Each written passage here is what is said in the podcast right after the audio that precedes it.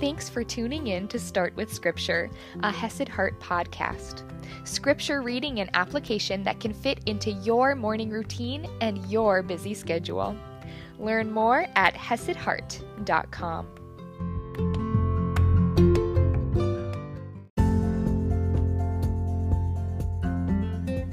Good morning, my friends, and happy Monday.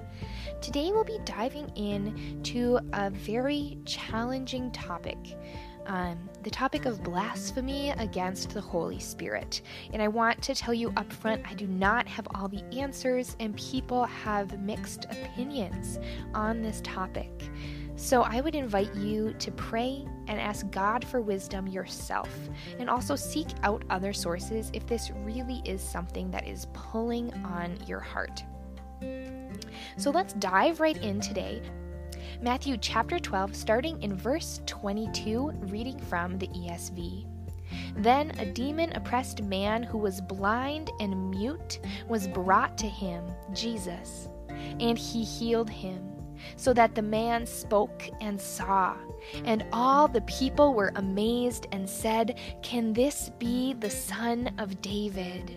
Again, remember the Son of David is another name for the Messiah, the promised one who would come and bring peace. But when the Pharisees heard it, they said, It is only by Beelzebub, the prince of demons, that this man casts out demons. Knowing their thoughts, Jesus said to them, Every kingdom divided against itself is laid waste, and no city or house divided against itself will stand. And if Satan casts out Satan, he is divided against himself. How then will his kingdom stand? And if I cast out demons by Beelzebub, by whom do your sons cast them out? Therefore, they will be your judges. But if it is by the Spirit of God that I cast out demons, then the kingdom of God has come upon you.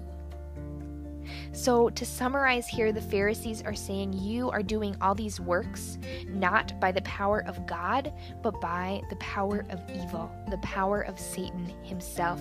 And Jesus is saying, no, that is not the case. If it is by the Spirit of God that I cast out demons, then the kingdom of God has come upon you. Or how can someone enter a strong man's house and plunder his goods unless he first binds the strong man? Then indeed he may plunder his house. I love this phrase, this picture of binding up a strong man. We know that strong man is a picture of Satan. Just picture Jesus having Satan, the forces of evil, bound because Jesus has already won the victory. Or how can someone enter a strong man's house and plunder his goods unless he first binds the strong man? Then indeed he may plunder his house. Whoever is not with me is against me, and whoever does not gather with me scatters. Therefore, I tell you, every sin and blasphemy will be forgiven people, but the blasphemy against the Spirit will not be forgiven. And whoever speaks a word against the Son of Man will be forgiven, but whoever speaks against the Holy Spirit will not be forgiven, either in this age or in the age to come. Now, I know that blasphemy against the Holy Spirit is a pretty heavy topic because Jesus here says it is unforgivable. And I know that can cause a lot of people to worry and fear what if I have committed this sin? Am I unforgivable? I want to encourage you today if you are at all concerned, at all worried about that, you have not committed the sin. You still care. You are still seeking answers, seeking to be forgiven, seeking to be good enough in God's eyes. And so the Holy Spirit is at work you are okay, and through faith in Christ, you can be forgiven. one thing I never noticed before about this section of the blasphemy against the Holy Spirit is that Jesus was accusing the Pharisees. We just read the Pharisees were saying that Jesus was doing these miraculous works not by the power of God, but by the power of Satan. The Pharisees were taking God's amazing work and attributing it to Satan. What greater blasphemy is there than that? What larger lack of faith than to knowingly and purposefully attribute God's work, the work of the Holy Spirit, to the devil himself. So I find that so interesting, and I know that this can be such a difficult concept to wrestle with. And I'd encourage you to keep on wrestling with it. Bring it to God, read the Word, and try and work through this on your own.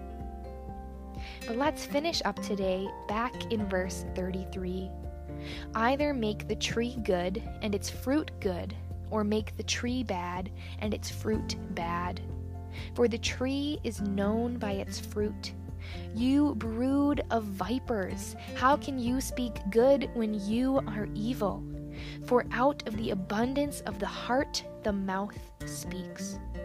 The good person out of his good treasure brings forth good, but the evil person and the evil person out of his evil treasure brings forth evil. I tell you, on the day of judgment, people will give account for every careless word they speak. For by your words you will be justified, and by your words you will be condemned.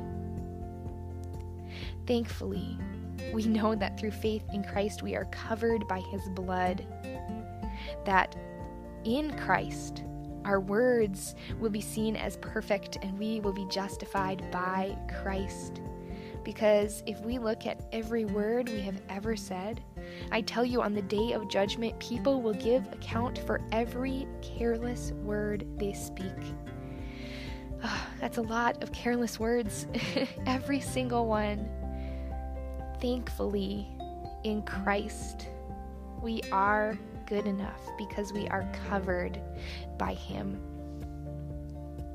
And because of His power, Satan is bound. And because of His love, He is here to heal and connect with us, us lowly sinners. Because it is Mindful Monday, I would invite you to go into this week seeking to open your eyes where is the Spirit of God at work in your life? Where have you seen the Spirit of God work? What is the most notable thing that you have seen God do in your life? I'd invite you to take that, write it down, and praise God for that this week. And also look forward, look around you. What is God doing? What is the Spirit of God doing in your life? Right now. I will see you tomorrow morning.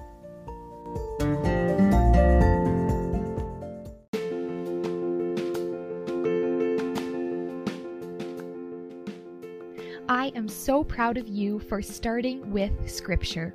If you enjoy these free podcasts, please consider contributing to the ministry at Hesed Heart. You can do this through the Anchor app or by visiting hesedheart.com slash give. You can also visit hesedheart.com for even more resources, including faith-based yoga and Bible-based meditations.